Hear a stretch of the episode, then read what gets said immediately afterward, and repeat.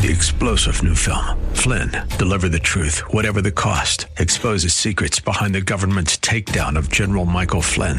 Flynn knew what the intel world had been up to. He ordered the first audit of the use of contractors. This set off alarm bells. He told the truth. He was the most dangerous person for Donald Trump to hire. They had to get rid of Flynn. Flynn, deliver the truth, whatever the cost. Available now. Watch it today. Go to salemnow.com. Salemnow.com. Dennis Prager here. Thanks for listening to the daily Dennis Prager podcast. To hear the entire three hours of my radio show, commercial free, every single day, become a member of Pragertopia. You'll also get access to 15 years worth of archives, as well as the daily show prep. Subscribe at pragertopia.com. Hey everybody, Dennis Prager here. I admit to being a bit obsessed. That's not, by the way, necessarily a bad thing. Can you be obsessed about anything and it not be bad? It's an interesting question. Is obsessed intrinsically negative? Oh, that's a good question. I don't think so. Okay, good. I agree.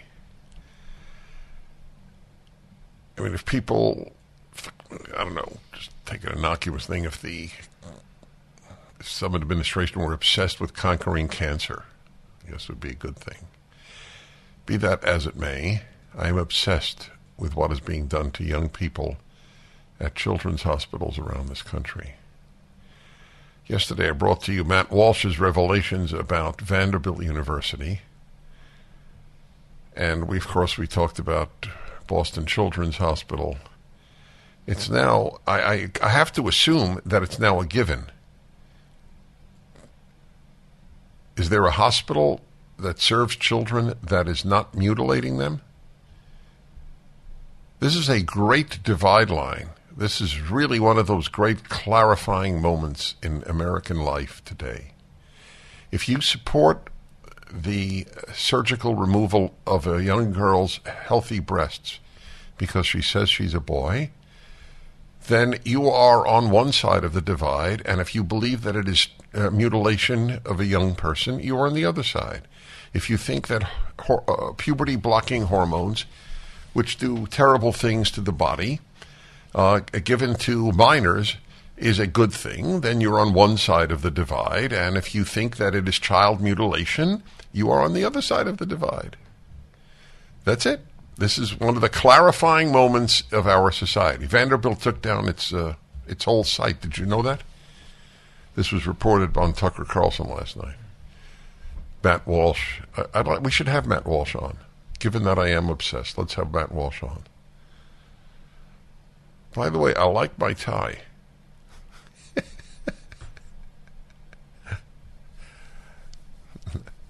I'm laughing at myself, just for the record.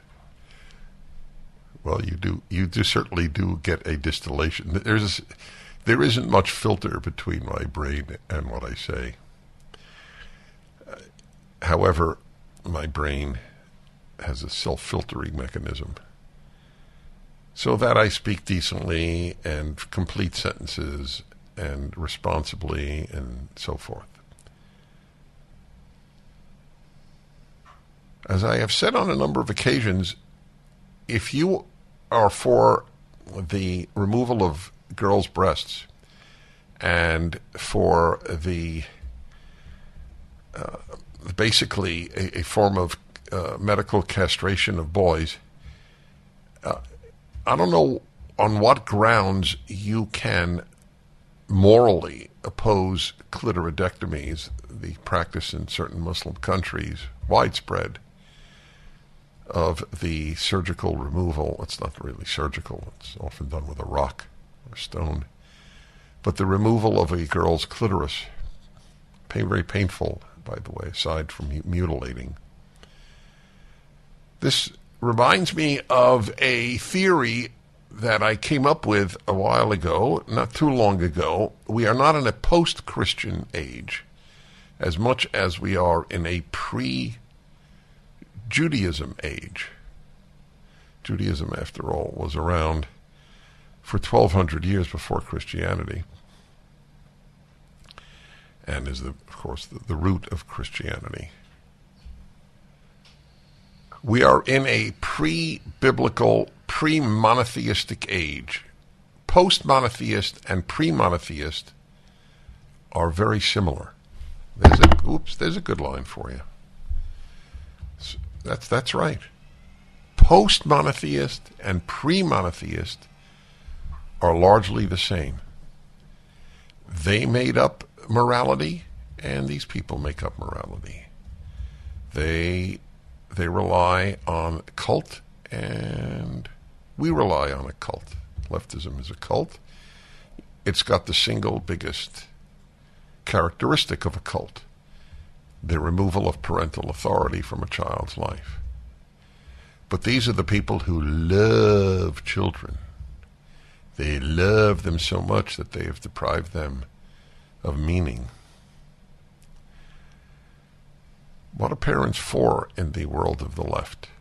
They don't they're not there to teach them. They're not there to decide their medical decisions. They're not there to feed them. Think about it. For the left, for the progressive, a, a, a truly hilarious term, but for the progressive, what is the role of a parent? And I'll tell you what the role is.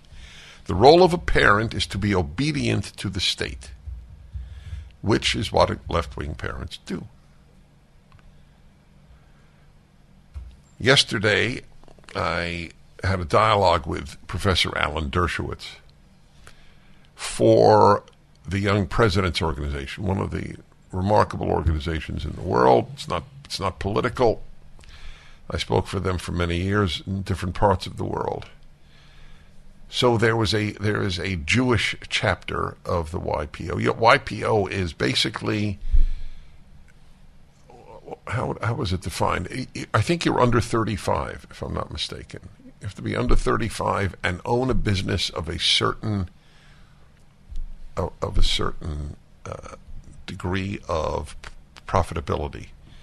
So it's basically successful young people in business.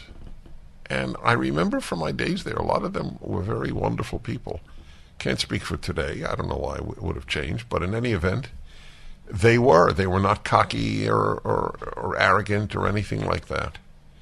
Anyway, we had a dialogue, but that's not what I wanted to tell you. I wanted to tell you this took place in a very wealthy area. He was on, on screen from New York, and I was live at the event. And it took place in a very wealthy area of Los Angeles. I, I believe it was Brentwood. Brentwood's very wealthy, correct? Right. And sure enough, passing a sort of mansion on the way to the event Guess what lawn sign I saw? Take a guess, Mr. Producer. Tick tock, tick tock, tickety tickety tickety tock, tick tick tick. Eh, eh. Karen Bass for mayor.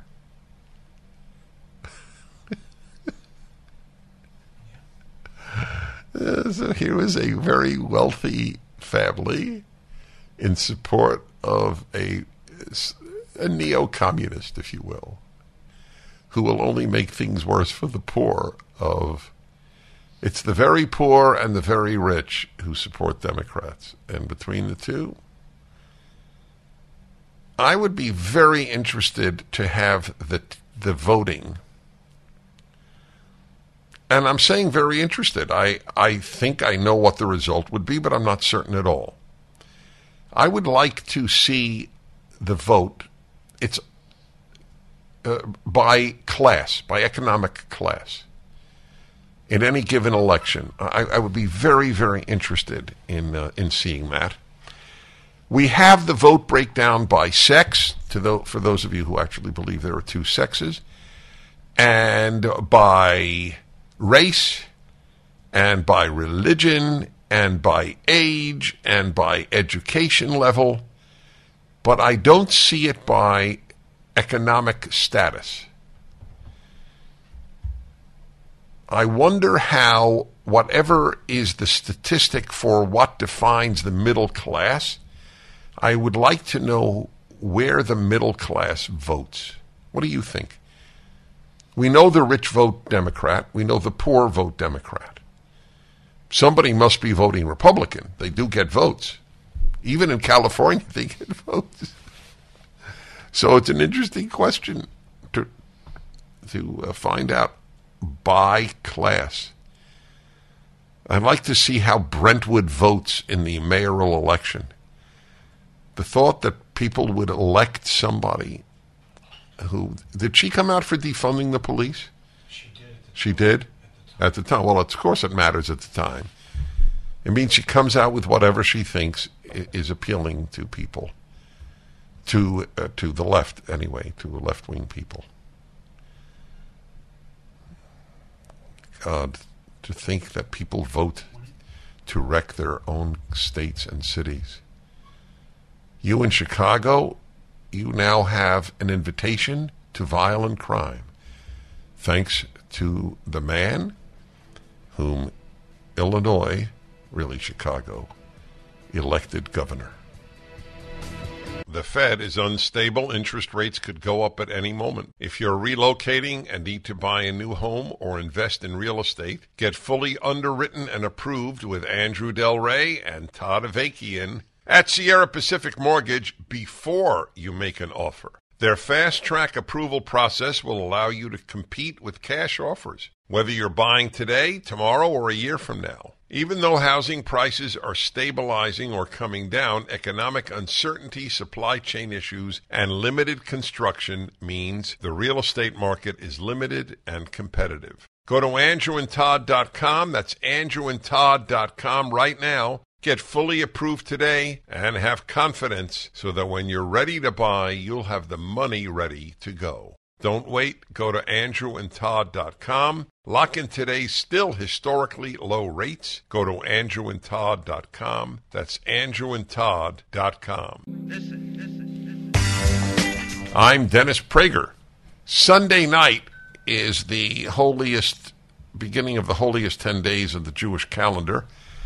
The high holy days as they're called. Many of you, of course, listening are Christian not just Gentile, but Christian.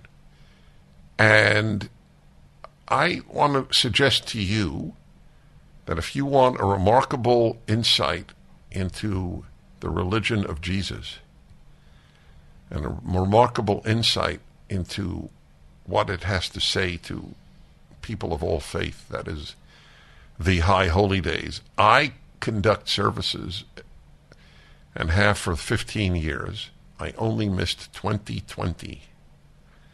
I even did it in 2021 with no masks. You could wear one if you wanted, but almost nobody did. About 350 to 400 people attend each year. You're welcome to attend.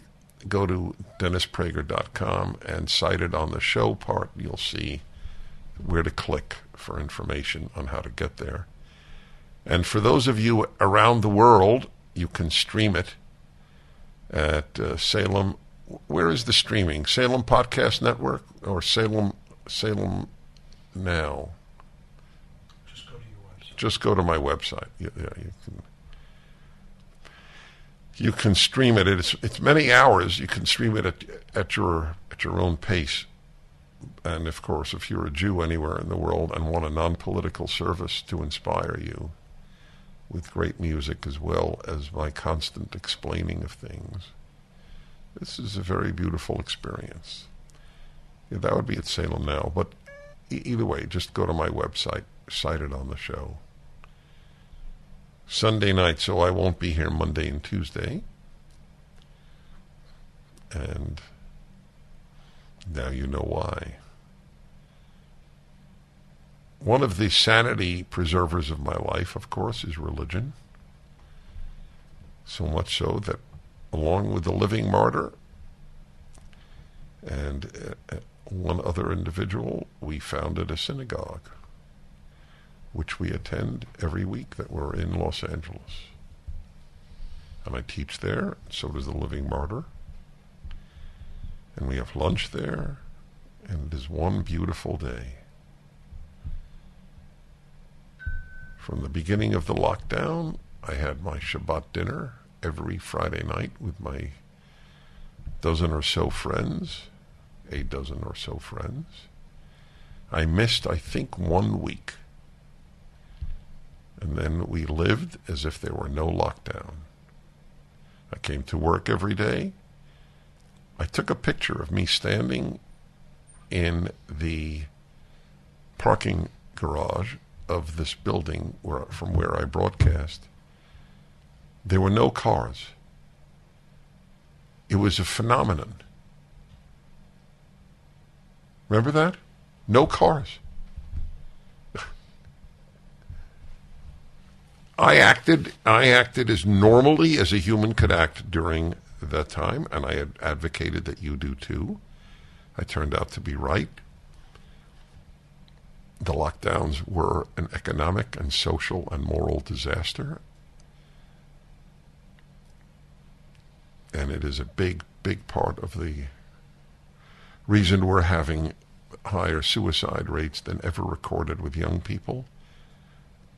Depression rates. Keep, you keep kids from other kids for two years and you defend it and you claim you like children. I will be on, by the way, today live on the Young Turks. They have been attacking me for weeks. The sophistication of their attacks, which if I have a chance, I will note. Dennis Prager is a Christian dash dash dash kisser. That's an example of the depth of their attacks on me. But to their credit, they're having me on. Listen to this headline in uh, what, what what is BSM? Do you know? Barrett Media. Okay. Is, is his name pronounced Cenk? Uger Czech. I feel bad that I don't. He's he's well known on the left. Cenk Cenk Uygur defends having Dennis Prager on the Young Turks. This is so interesting. He's being attacked. The Young Turks is a big left wing podcast. So he has to defend himself to leftists for having me on. Now, if if any leftist of that degree of, of popularity on the left would, would, I invited them on my show. There, I can't think of a single conservative who would who would attack me for having a left winger on. Isn't that interesting? If I have a chance, I'll raise that issue. You know, I had, if you came on my show, no conservative would attack me for having a left winger on. So he's assured them that, oh, we're going to really take them on. If I had a left winger on, I wouldn't even spend the time taking them on. I would spend the time clarifying what they stand for. The most devastating thing you can do to a leftist is have them express their positions clearly. So you do think girls should decide to have their breasts removed because they think they're boys, correct? You do think that minors should be given puberty blocking hormones, correct? You do believe that there should be all black dormitories at Columbia University, correct? And then you just go through that, and then you, you don't even you don't even debate. Just clarify what they stand for. That's the best thing you can do. Back in a moment.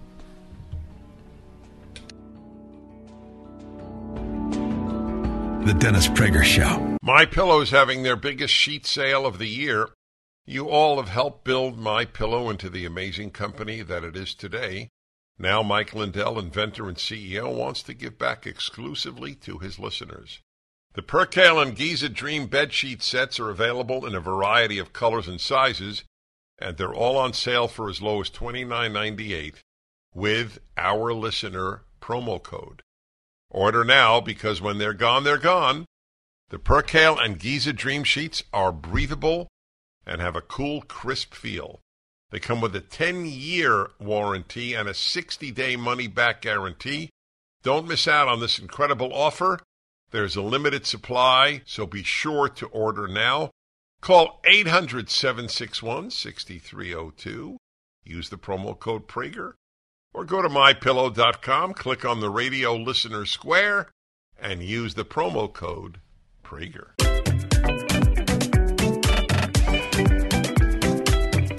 Hello, everybody. Welcome back, or welcome to the Dennis Prager Show. We live in a remarkable time. That's clear to everybody. How many people would have predicted?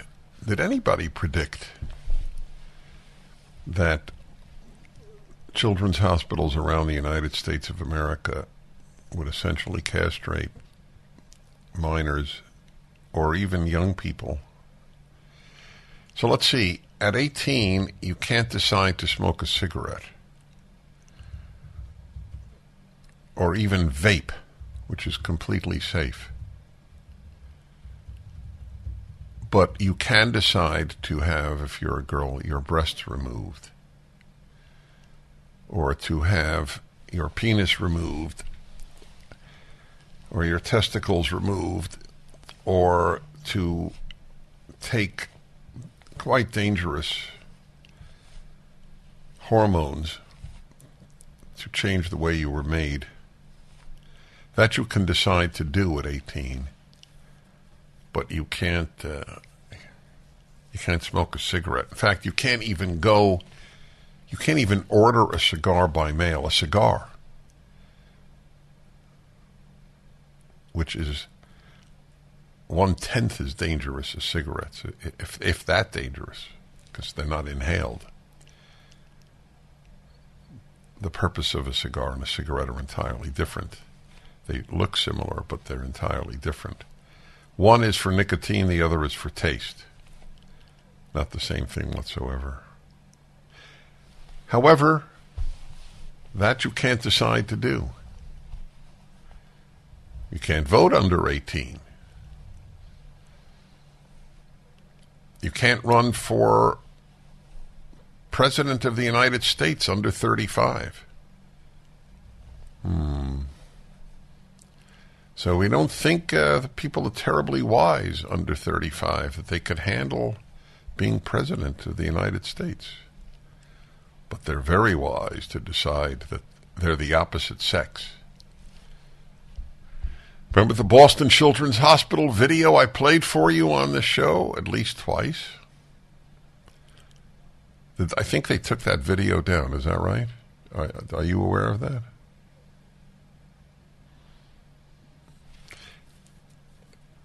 Where the, I don't know if she was a doctor or a spokeswoman for the Boston Children's Hospital.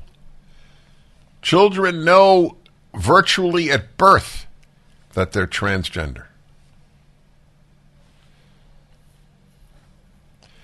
So if you uh, consider that to be sick, perverse, having no biological or scientific basis, are you denying science when you call such scientists, shall we say, evil and liars? Are you anti science or are you anti lying? That's my question.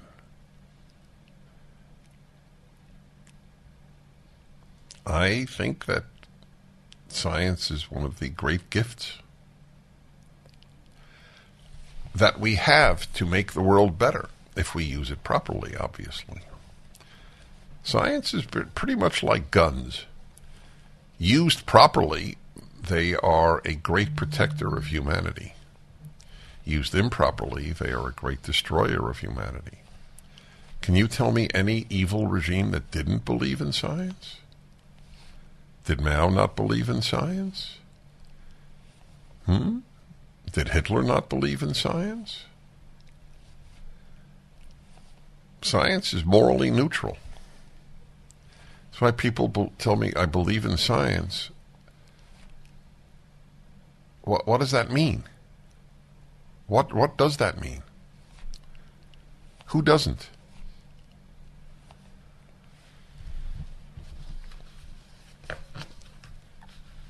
Is Denmark right or is UCLA right? Denmark uh, doesn't want anyone under 50 in Denmark, with the rarest of exceptions. to take a so-called COVID vaccine. I say so-called because it's not a vaccine. It's, it may be many many things. It may be wonderful. I- don't think so, but it may be. But it isn't a vaccine. Vaccines protect you from what you're vaccinated against. So who's correct? Who's more science-based? UCLA or any university or Harvard or the government of Denmark? They both claim to follow science, but they have literally opposite views of whether young people should be vaccinated. Hmm. So maybe follow the science is sort of a meaningless phrase when two people follow it and come to opposite conclusions. Okay, everyone. Dennis Prager here. Atlanta, Georgia. Peter, hello. Yeah, hello, real quick. Uh, number one, my transgender son told me that being uh, transgender and living his life as a boy brought him closer to God. So put that in your cigar and taste it. Number two, That means nothing to me, by the way. But, uh, uh, wait, no, no, no, no, no. If you make a point, I'm allowed to react. You, you can't move to another thing after making a point that is meaningless. okay, well, His God may not be my God or your God. It means nothing. I've always said that. Sa- telling me that you believe in God, I don't know anything about Okay, your God on, or on. about you. Moving on, moving on. I just thought it would be. Uh, It is not of interest. Go ahead.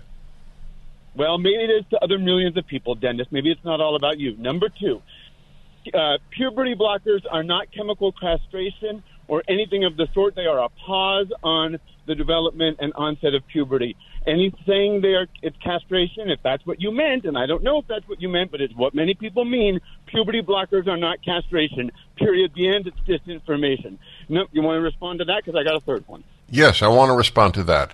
They're dangerous, whether they're castration or not, they're dangerous. You're supposed to go through fine. puberty. Blocking it is not a healthy thing to do. Everybody acknowledges not that. healthy. You may say that you may say it's worth doing because it saves the life of, of a would-be suicide if they didn't take it. That's the argument given. If you do you want a dead child or do you want a child of the opposite sex? That is what parents are told, and I completely understand why that scares them. Okay, well, unhealthy, dangerous, and castration are distinct Right. categories. Fair enough. So I would invite you not to say castration because I don't think it's. Well, sometimes there is castration, but but it's not necessarily a puberty blocker that is a source of castration. Okay, We agree okay, on that. What is your third point? Let's be pr- number three. I do not understand on what grounds you. I mean, isn't it true? Let's clarify Dennis's position. Isn't it true that you believe that people who are 18 years and older are able to consent to I, what would we call it? 99.99999% of medical services is not 18 the medical consent age. Yes or no? Do you think that's true? It is true. So then I have So a question. why- right? Why is this different? I have a- because no, this isn't medical. This this this is according to who? According to Accor- who? It's not medical. according to Mr. okay, I'll, uh, if you want an answer, I'll answer. According to everyone until five years ago, if you'd have told any doctor, we're going to take a girl's breasts off, who at eighteen, who thinks she's a boy, and we are going to do that at our hospital, they would have said you are crazy. Until five years ago, you understandably having a transgender child, No, you you- are you have you have bought the idea that it is a children, Dennis. beautiful thing to do. Dennis, I'm not talking. My question was not about children. My question was about people of 18 years and older. That's correct. So, all right. So, you think you think only 18 years? You think only adults were getting gender confirmation or reassignment surgery five years ago? Until five years ago, what is happening now was virtually non-existent. This is brand new. I know it happened. Everything happened. It was extremely rare. No hospital would No, boast. it was not. Okay. Five years ago. Okay. So was all right. So fine. Would, would we agree on ten years ago? No, Oh, so you think this was common ten years ago? I didn't say common, Dennis. What you're evading, Mr. Man of Truth and precision and clarification, is on what grounds do you argue that adults should not be able to receive medical care. This is not medical care. This is medical. This is medical perversion. We have a different view, and I know why you have your view. You have a transgender child. I completely understand where you're coming have- from. Why do you have your Why do you have your view? On what grounds is it perversion, Dennis? And you know, and here's the more To chop off a healthy girl's breasts because she thinks she's a boy is perverse. Correct. Okay, here's what I've actually always wanted to ask you. To give a boy a vagina at 18 is perverse. Yes. Okay, okay, Dennis. Here's what I've always wanted to ask you because I listen to you a lot, though you make my blood boil. You know, It's to your credit, by the way. We, what? It's to your credit.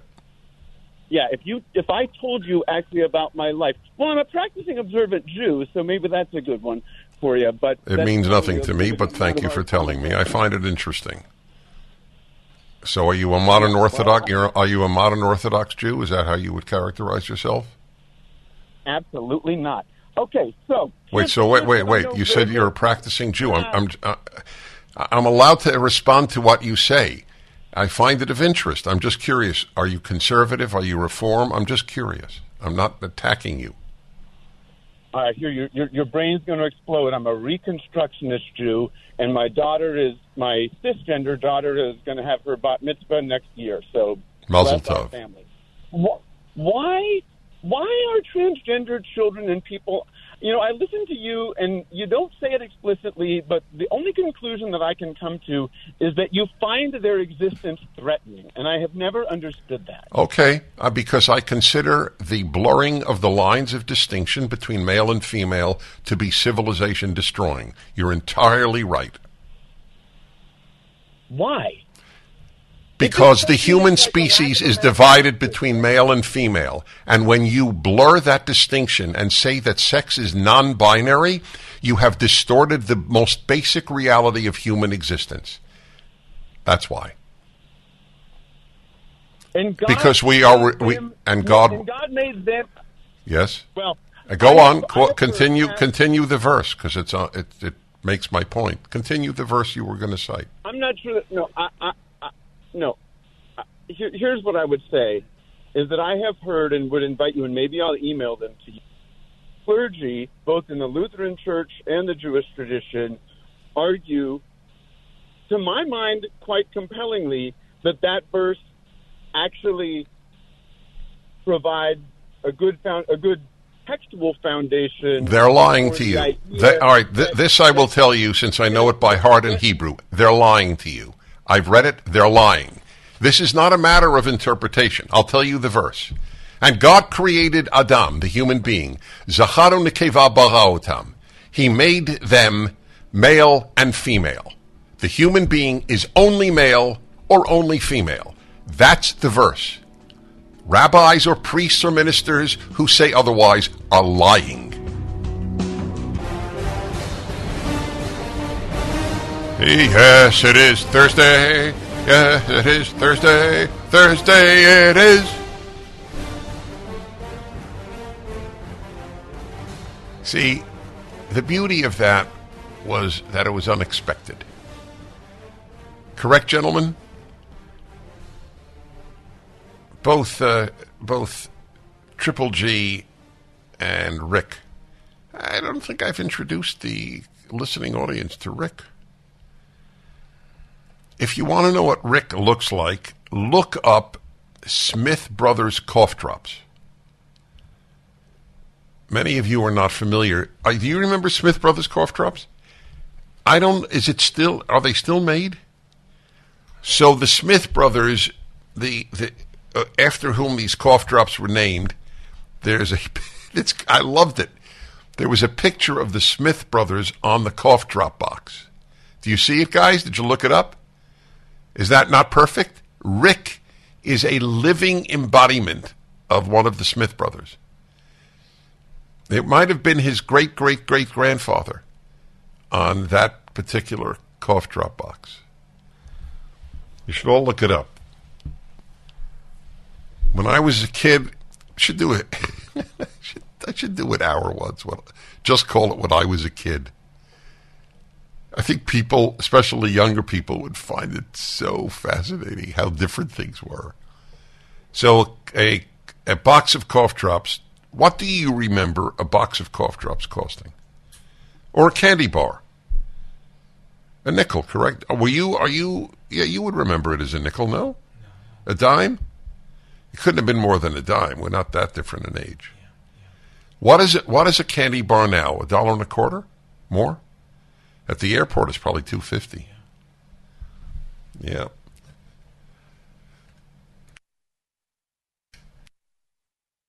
Here's an interesting question.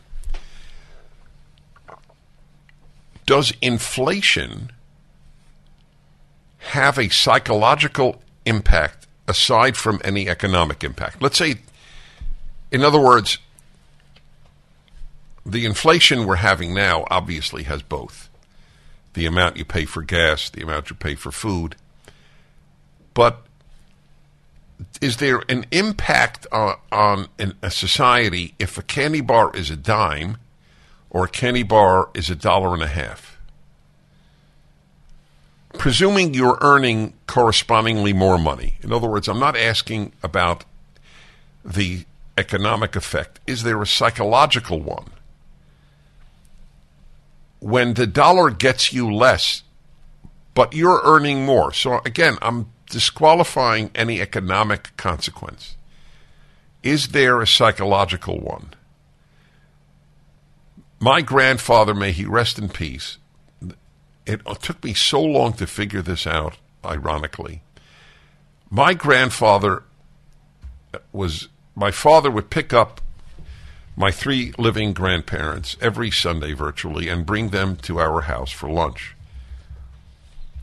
And my grandfather would periodically during the baseball season he we would walk three blocks to the local candy shop. It's called a candy store. It's much more than candy. Newspapers and you know sandwiches and stationery and he would buy me not a pack of baseball cards, but a box. And I remember thinking that he was the richest man in the world because he bought me a box. What do you think a box, 20 packs of baseball cards cost when I was, let's say, eight years old? Is it ten dollars? The whole, the whole. The whole box. Yeah, 20 packs. $1. 20 packs times 5 cents is $1. So it took me I don't know, I maybe into I'm sure into adulthood to figure out you didn't have to be the richest man in the world to buy a box of baseball cards. But it gives you an idea of how much I thought a dollar was. And now, as my wife says about the $20 bill, it's the new five.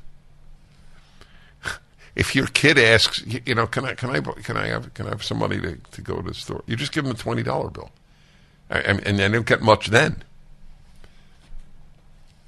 So I, I think it has an effect. Even if it's not economic, I think there is an effect. But maybe I'm wrong because in Italy, eh, what is it, the lira? Well, no, they use the euro now, right? They, what does Italy use today? The what? The euro. So, it, w- but so when it was the lira, which is a while ago before the euro, things were like you know a hundred thousand lira, and you know you, you could buy yourself a dress or shoes, maybe even more. So does that have an effect on a person's thinking when your currency is so little in value that prices are in the hundreds of thousands routinely? I don't know the answer. Well, you had a trillion dollar bill, right? I have it. I, I have it. I, I, I bought a trillion dollar bill. Trillion or billion?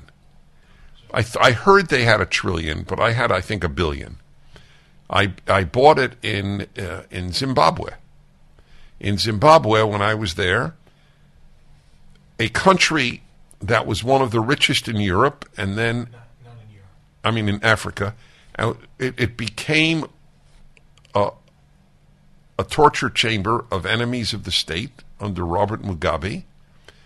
But Mugabe had one massive advantage in ruining his country. I truly ruining it, where they had billion dollar bills. Right? I bought bought them for like five cents. And his great advantage was he was black. And for the elite of Africa and Europe, that was enough because he followed a white, basically racist regime. It's true. Which I am not defending. I can only say, however, that the fact that you are black is not a guarantor that things will be good. But for those who see everything in racial terms, Mugabe was largely ignored by the world in ruining life in in Zimbabwe. I don't know how things are today in Zimbabwe, but they, they were. When you have billion dollar bills, it's a bad sign. That is clear.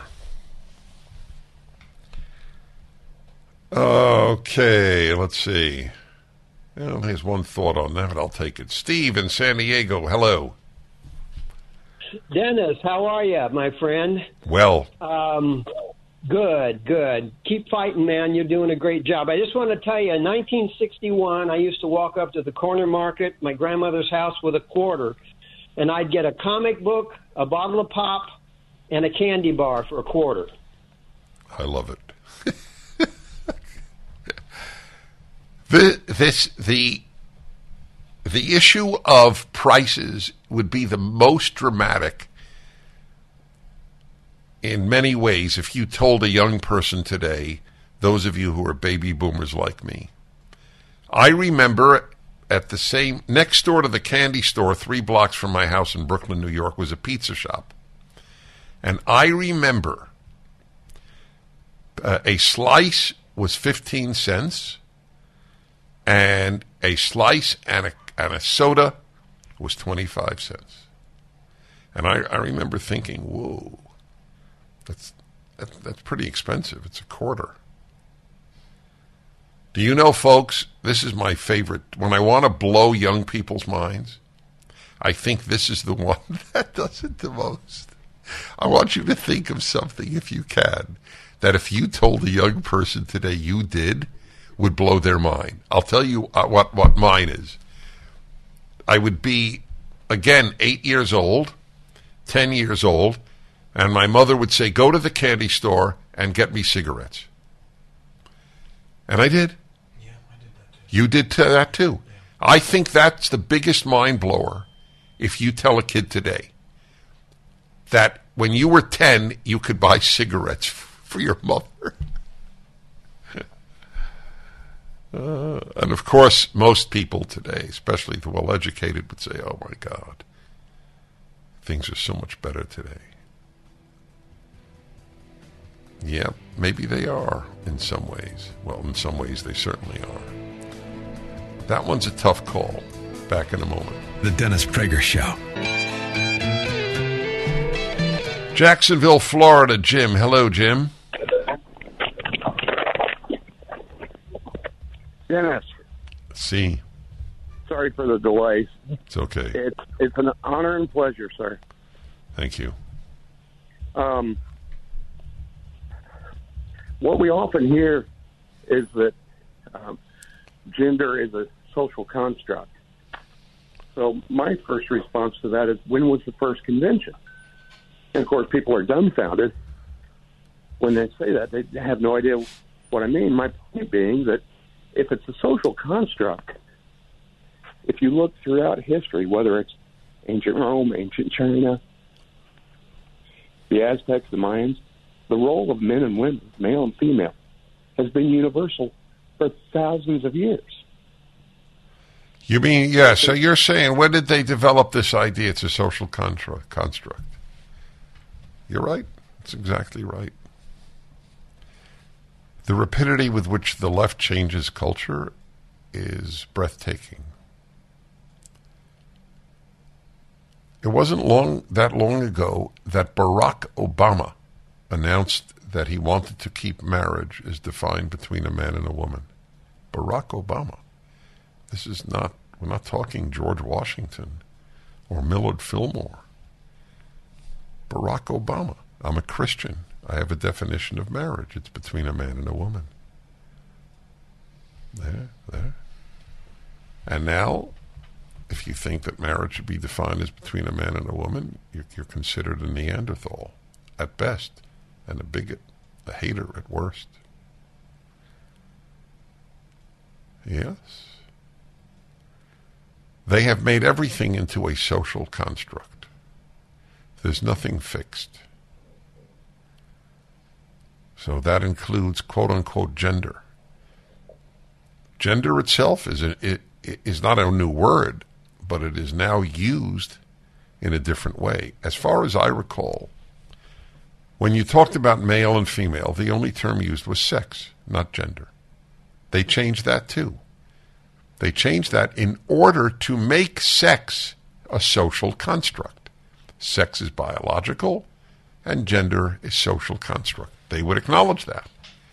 So w- when I recall gender, the word gender being used, it was used with regard to inanimate objects. So, as for example, that noun in Italian is it what is its gender? Male, masculine, or feminine?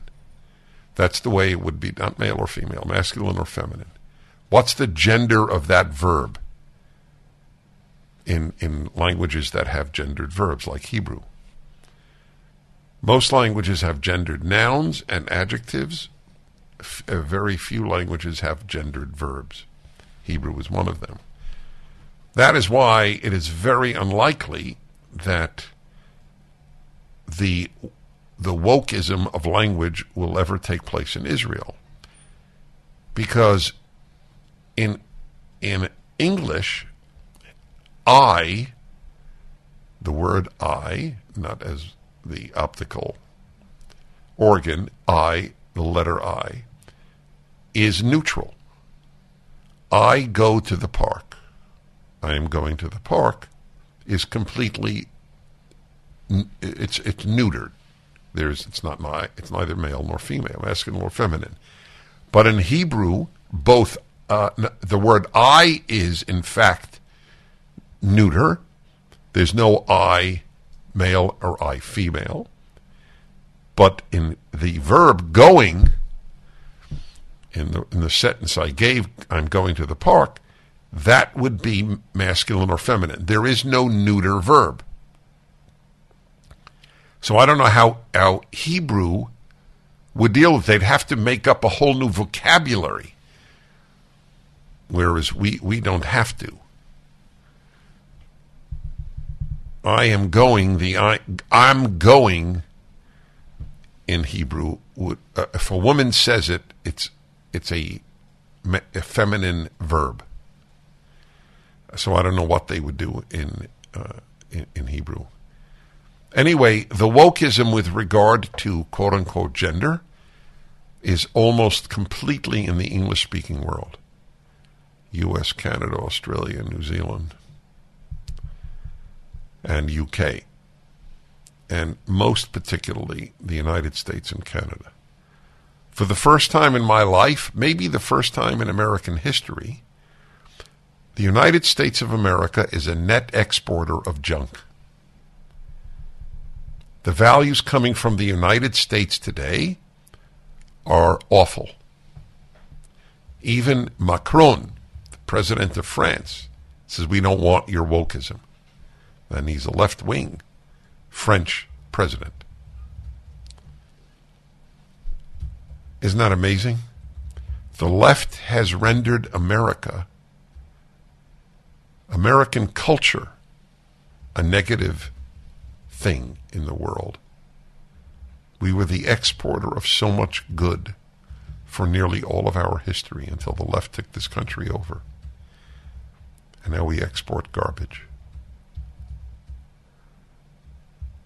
When you damage California, you damage America. And when you damage America, you damage the world. That is the way it works. Yep. Dallas and Dan, hello. Or Don, I'm sorry. Hello, Don. No, that's okay. Hey, so I just want to say my wife and I have listened to you for decades, and we've always appreciated your wisdom. So we just, I just wanted to to bless you with that and say um, I'm still reading through your Genesis. It's great. Um, I have no questions. Um, well, then, well, let me just say, since we don't have time, I thank you, and it's good. It gives me an excuse to ask you to pre-order Deuteronomy, the third volume of my Bible commentary, from Prager Store or from Amazon. Hi, everyone. If you've been injured in an accident that was not your fault, listen up. We have legal professionals standing by to answer your questions for free. Call now and find out if you have a case and how much it's potentially worth. Call 800 702 5400. I'm here with spokesman John Wolf. So, John, tell everyone listening who should call right now. Well, Maria, first off, thank you for having me here. It's always nice to answer the listeners' questions. Now, as far as who should call in, anyone who's been injured in an accident and think you deserve compensation, give us a call right now. 800 702 5400. You'll find out if you have a case and how much it's potentially worth. Thanks, John. You heard it, folks. Take advantage of this opportunity and call now 800 702 5400. Advertisement sponsored by Legal Help Center may not be available in all states.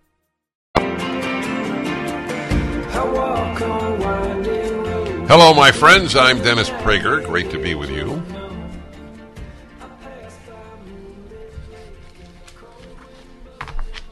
Yesterday, I reported to you about the Los Angeles Unified School District, the damage that all of these big city teachers' unions are doing. It's not a teachers' union, I understand that, but you know what I mean. Teachers and the, the school district telling kids that junk food is not bad for them.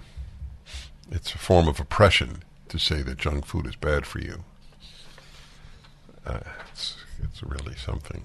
I also reported to you about the LAUSD at Los Angeles Unified School District, the second biggest school district in the country, that they have now all year round queer all school year calendar. Every season there's a new thing to celebrate with regard to queers. So I did not finish that one. You should know what your kids are learning. September is all about getting educators ready to, quote, teach LGBT inclusive curriculum all year long by reminding them about the 2012 Fair Education Act, a California law that requires history and social studies. This was the last point I was making yesterday. Classes to include the contributions of people with disabilities and those who are lesbian, gay, bisexual, and transgender really taken over everything. This is quite a lens with which to have children view the world. Hey, Johnny. Not that there are any Johnnies anymore, but hey, Johnny. Did you learn about the bisexual contribution to history today in, in class? Yeah. Can you name one? Not that there aren't, of course, I have no doubt there are bisexuals who've contributed, but can we name them? So and so is a bisexual and invented the, I don't know, the safety razor.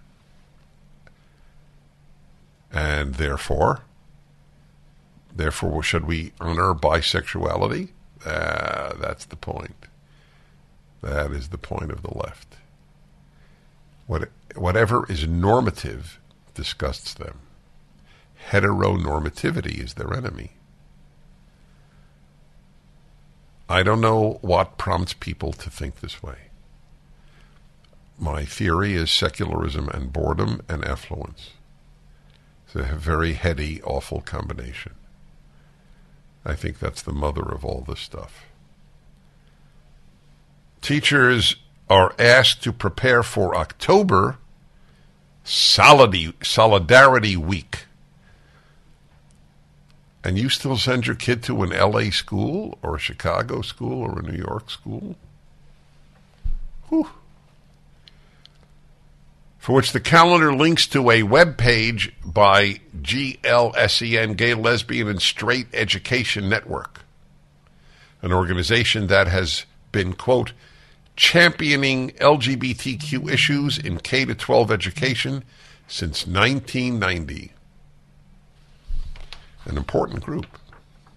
October is declared LGBT History Month. And educators are called to it. Do they actually, is, does it exist any longer History Month? There is no History Month. You know what all of this is? This LGBT history Hispanic history, black history, Jewish history, women's history. This is the wrong way to teach history. You, you teach history. I mean, if you want to take a course on Norwegian history, I, I fully get it. But I'm talking about the honoring. You should honor the teaching of history. That's all you do just like you pursue justice, not social justice. Educators are called to attend the district's, quote, Standing with LGBTQ plus Students Conference, which was held in 2021.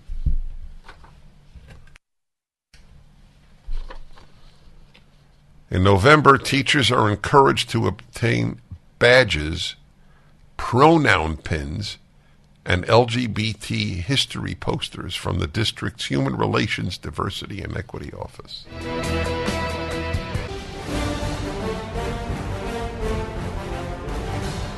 Hello, my friends. Dennis Prager here. When you vote Democrat, uh, you're voting to hurt this country. And I'll give you example number, I don't know, 850. The governor of Illinois. Hmm? I think it's 851. You think it's 851? Yeah, not 850. Okay, good. No, I'm glad you're keeping count. Just wait until this is from johnkass.com. Are you familiar with him?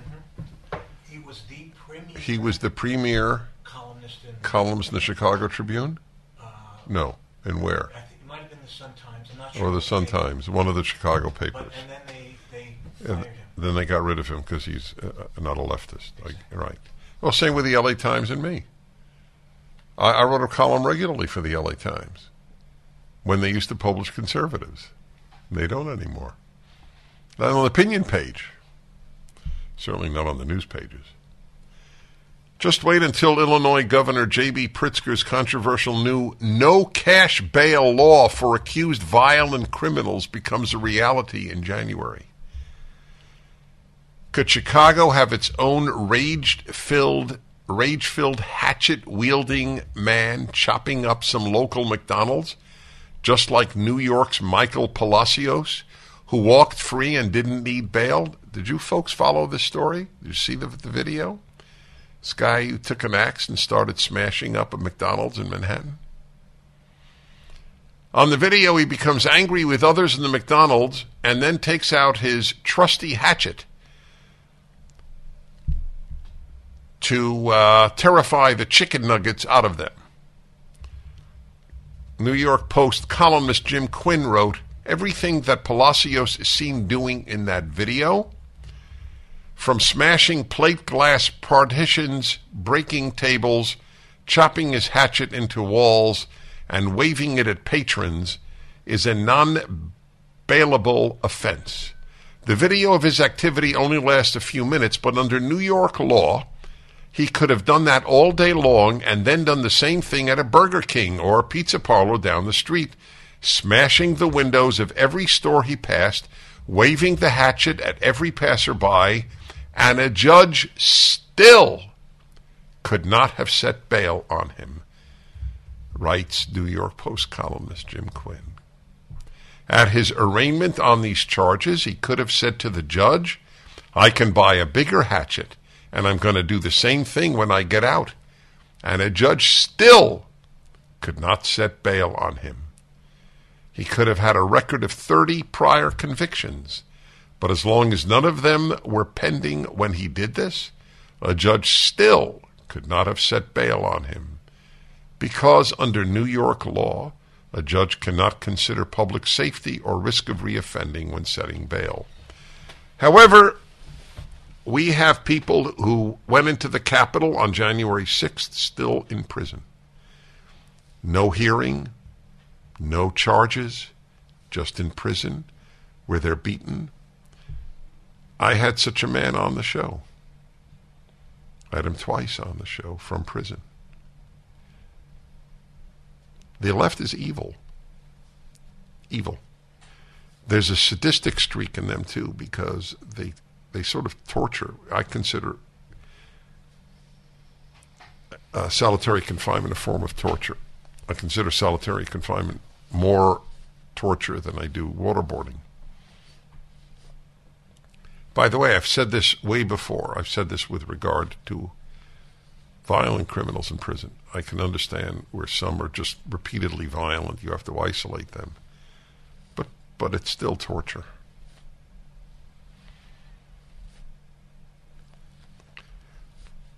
The Talmud put it beautifully 2,000 or 1,800 years ago. Those who are cruel to the kind will be kind to the cruel. Or I think it's the other way around. Those who are kind to the cruel will be cruel to the kind. Yeah, that's the way it works. That's right. The left is kind to the cruel and cruel to the kind.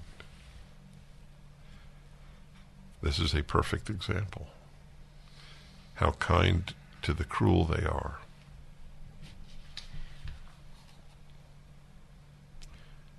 Federal crime statistics tell us that criminal violence is perpetrated mostly by minorities. Democrats who run the big cities aren't at all enthusiastic about arresting and sending minority criminals to prison. And they've built their political operations opposed to law enforcement and jails. But they skip over another fact. Most victims of urban and suburban criminal violence are also minorities. Minority men, their bodies left on the street, minority women screaming in the ambulance, minority children suffering PTSD, minority grandparents robbed in wheelchairs. What Democrat ideologues refuse to acknowledge is that black and brown people of color are suffering at the hands of left wing social warrior demagogues. Their needs of public safety are sacrificed to Democrat power politics. And it works. That blacks vote Democrat is the puzzle of modern life. There's no example of obvious self infliction of suffering in politics as blacks voting Democrat.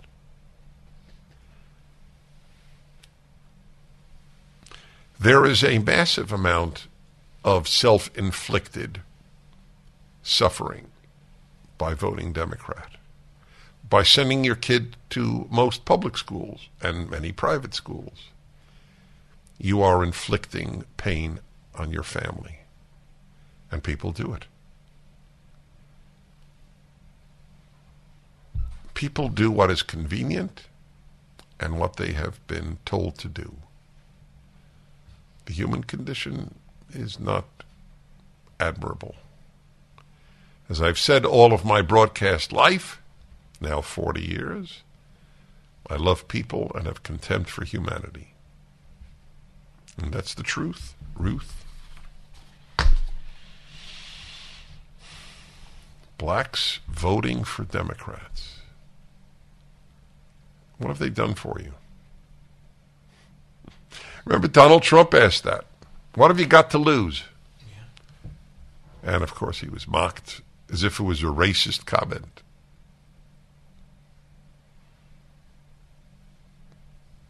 Wow. Uh, it's, it's, it's the world in which we live.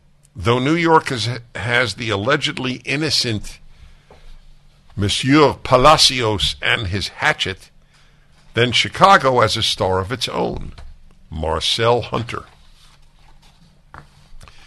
According to prosecutors in Chicago, Marcel Hunter, 27, was out on electronic monitoring for three other felony cases when he decided to shoot and kill a 22 year old woman at a Southside Chicago block party because he didn't want her there.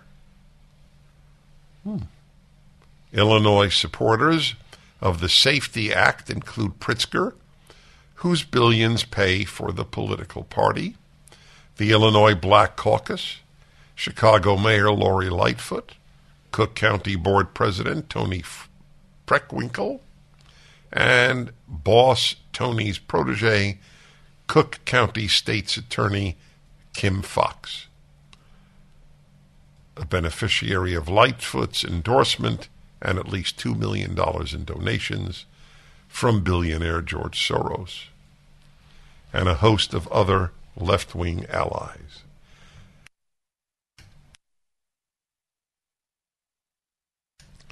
Republican State Senator John Curran said, You cannot take deterrence out of the criminal system. They've been doing that for years, and the Safety Act is the final straw. Crime is rampant because people don't fear getting caught. That's right. A six year old would understand that. They don't stop. The police can't pursue anymore because of insurance and other issues, and when they do get caught, they'll be pr- processed, booked, and be back out that day. Remember the old saying? Bet bet you a lot of you don't. Crime doesn't pay. It's not true anymore. The Democrats have ensured that crime does pay. Hard to believe, isn't it? Hard to believe.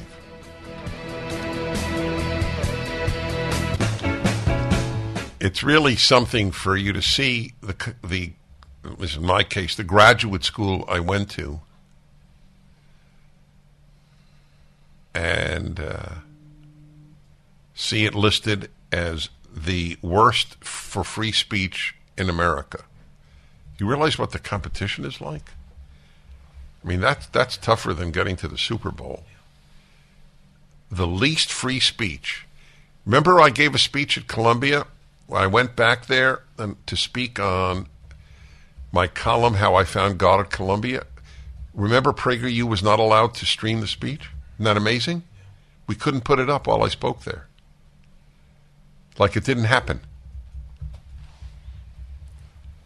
A free speech watchdog, this is from the Daily Mail, has ranked New York's elite school, Columbia University, as the worst in the nation for tolerating alternative viewpoints on campus, receiving an abysmal score after taking disciplinary action against seven academics. The Foundation for Individual Rights and Expression, FIRE, monitoring group also awarded low scores the University of Pennsylvania, Rensselaer Polytechnic Institute, Georgetown University, and Skidmore College. On the other hand, the University of Chicago came first for campus free speech, scoring 77.9 out of 100 points. Kansas State University, Purdue University, Mississippi State University, and Oklahoma State University rounded out the top five. Well, so people ask, where should I send my kid? That's something to think about. Kansas State, Purdue, Mississippi State, Oklahoma State. Interesting. I spoke at Purdue. There was no violence or anything. That speech is up. I, is it? I don't know if it's up. I don't remember. I remember that there was a black academic uh, one of the deans or something at my speech, and he wrote a few weeks later, Dennis Prager, uh, something like defended slavery. It, it, it was a hundred percent lie, hundred percent, and I, and I, I really, I sort of ruined his day because I said I have a recording of the speech, and then I got a word salad response. But that's what they do. Like the left, the, the left wing sites that said Dennis Prager thinks children are useless. Dennis Prager attacks fifth graders because I attacked the sign for fifth graders. The world is a better place because you are in it. I thought that breeds narcissism, not kindness. I hope that comes up in, in my appearance on the Young Turks today. Columbia was awarded only 9.9 out of 100 points. That's pretty low. its score was dragged down for being one of the, quote, most egregious offenders, quote, no, for being the most gre- egregious offender in sanctioning seven scholars, including two terminations, one of whom was a tenured faculty member. God, I didn't follow. Do you know who that is? Fire has highlighted the case of psychiatry department chair, Dr. Jeffrey Lieberman, who faced an investigation, suspension, and demotion for tweeting about a black model in which he wrote, Whether a work of art or freak of nature, she's a beautiful sight to behold. What was wrong with that? Do you know? He he was he, he what was he? He he was investigated, suspended, and demoted for that tweet. The chairman of the psychiatry uh, psychi- psychiatry department at Columbia. She's such a beautiful sight to behold that she's either a work of art or a freak of nature.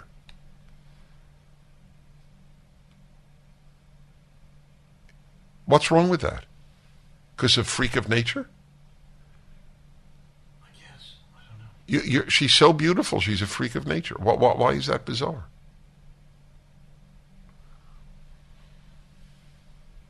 It also mentions Dina Pokempner, an adjunct professor who was fired last April after using the N word repeatedly during a Zoom lecture about hate speech while recounting a conversation to students. When I attacked the ban on the use of the N word, which the left says Prager likes using the N word, no, they lie. They lie because it comes naturally. I think using the word, which I said at the time and wrote, using it against the black is despicable. But what? The, but remember, it's like Google telling Ted Cruz when I testified in the U.S. Senate. Ted Cruz asked the Google representative, "Why did you censor Mr. Prager's talk at PragerU on the Ten Commandments?" And he said, "Because it has the word murder in it." That's right. Ten Commandments has the word murder in it, so it was it was dropped by Google, YouTube. It's become the M word, murder. Isn't everything context? Isn't N word context? No, it's the only word banned from English, this, irrespective of context. So this teacher was what? Fired. What if you say the calling a black person the N word is is evil, and you actually say the word? You'll be fired. It's a sick world university. That's why I found God at Columbia. It was sick when I w- went there. And I feel realized this is what the secular world produces.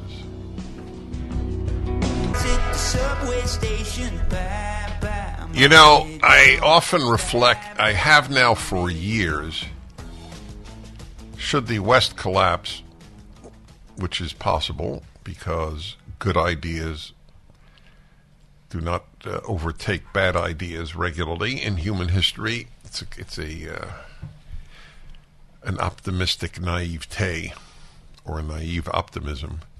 Bad ideas frequently triumph. In fact, they usually triumph.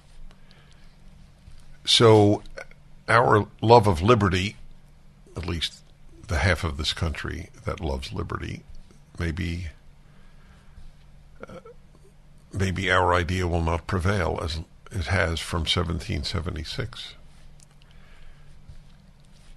So, what is my point? My point is that it can, it will never be able to be said that the case for good ideas was not made well during the terrible times that America was and its fund, foundational values were attacked. This is an example. This book, which is just published, and I have the author Marian Tupy who was originally from, uh, I guess, what was then Czechoslovakia, and he explained to me before the show South Africa and Britain and now America. He's on his way to Brazil. No, I just, that was completely silly, but I like being silly. Uh, and he is with the Cato Institute. The book is Superabundance The Story of Population Growth, Innovation, and Human Flourishing on an infinitely bountiful planet. So uh, he just recollected at my prompting, I remember, I, I'm old enough to remember that bet.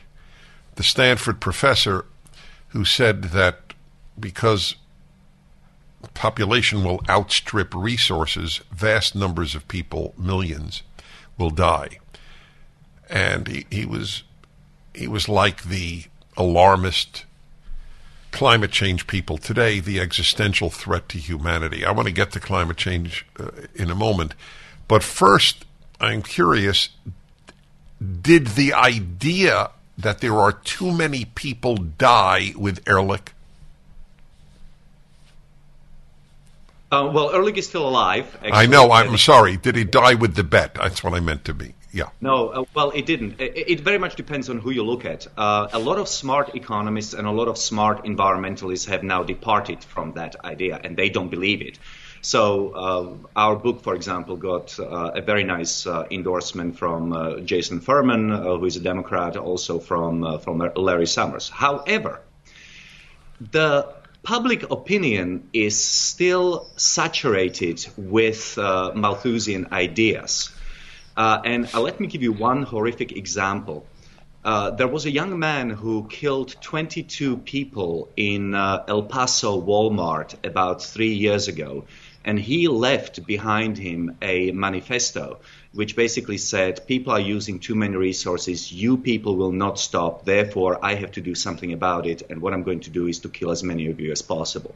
So actually in today's America, not to mention in Europe, people still adhere to these envir- these these particular Malthusian ideas.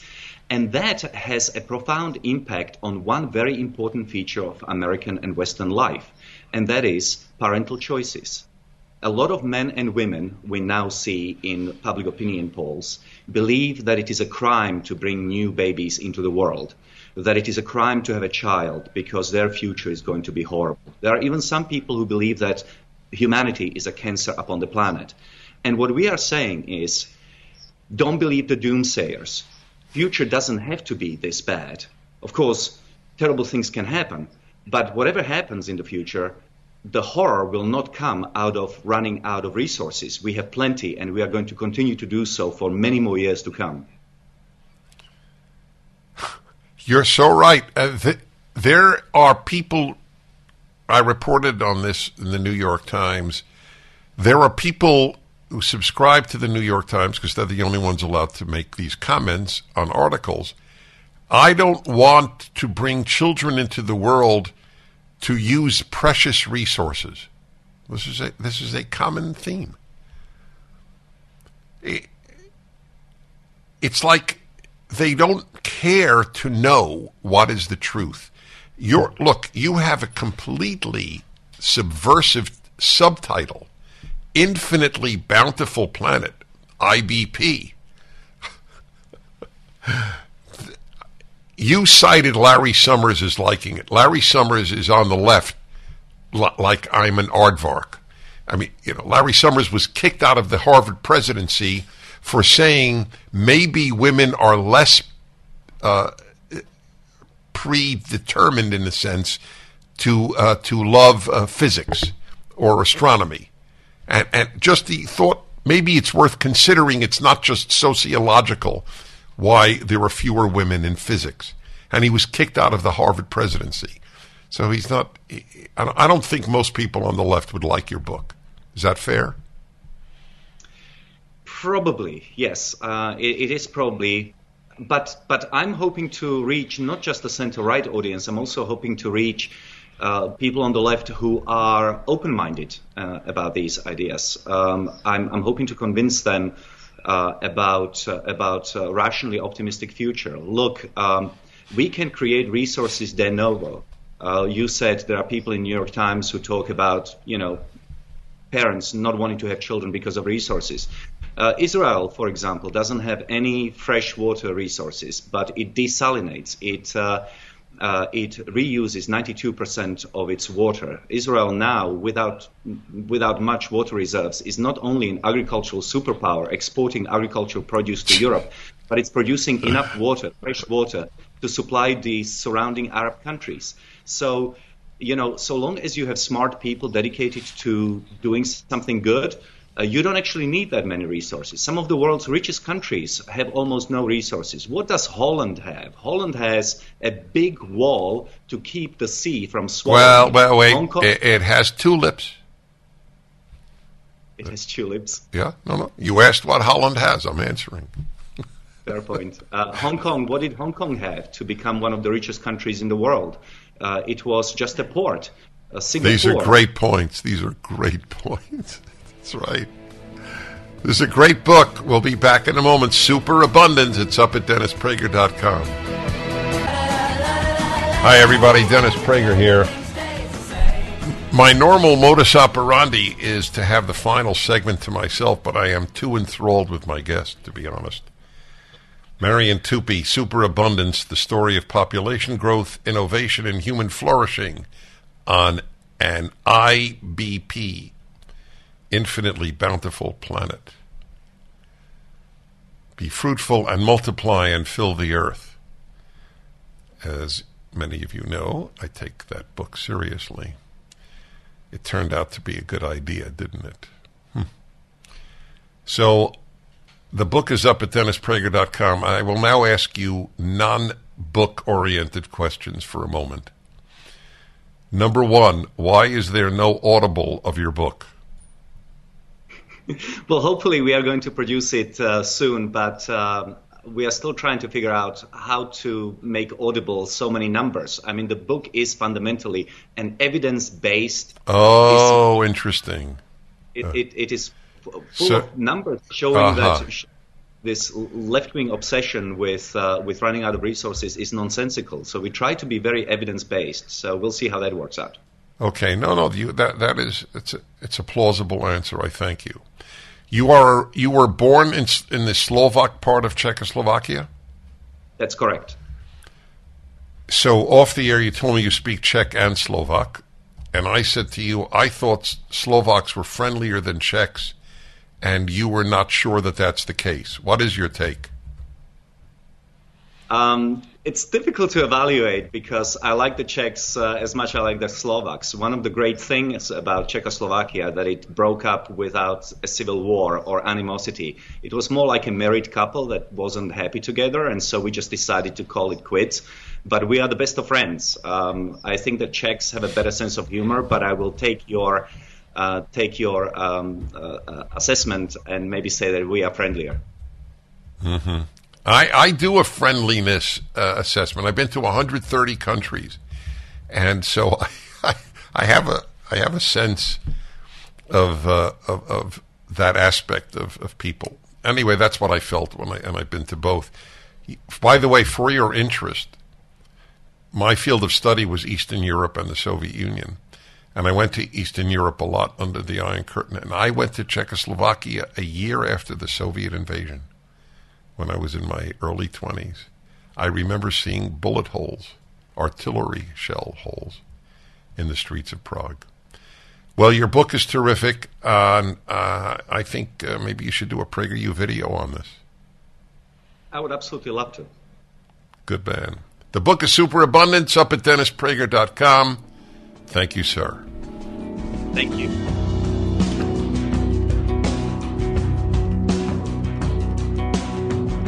Dennis Prager here. Thanks for listening to the daily Dennis Prager podcast. To hear the entire three hours of my radio show, commercial free, every single day, become a member of Pragertopia. You'll also get access to 15 years worth of archives, as well as the daily show prep. Subscribe at pragertopia.com. Three star general Michael J. Flynn, head of the Pentagon Intelligence Agency, knew all the government's dirty secrets. He was one of the most respected generals in the military. Flynn knew what the intel world had been up to. He understood its funding. He ordered the first audit of the use of contractors. This set off alarm bells. The explosive new documentary, Flynn, Deliver the Truth, Whatever the Cost, uncovers the facts behind this scandal. Flynn told the truth. He was the most dangerous person for Donald Trump to hire. I find out the worst enemy that I'm going to face in my life is right here in America. They took my assessment and they wanted me to change it. And I was like, I'm not changing it. They had to get rid of Flynn. With in depth interviews, archival footage, and never before seen personal records of the man behind the headlines. I just felt like I was drowning. Flynn, deliver the truth, whatever the cost. Available now. Watch it today. Go to salemnow.com. Salemnow.com.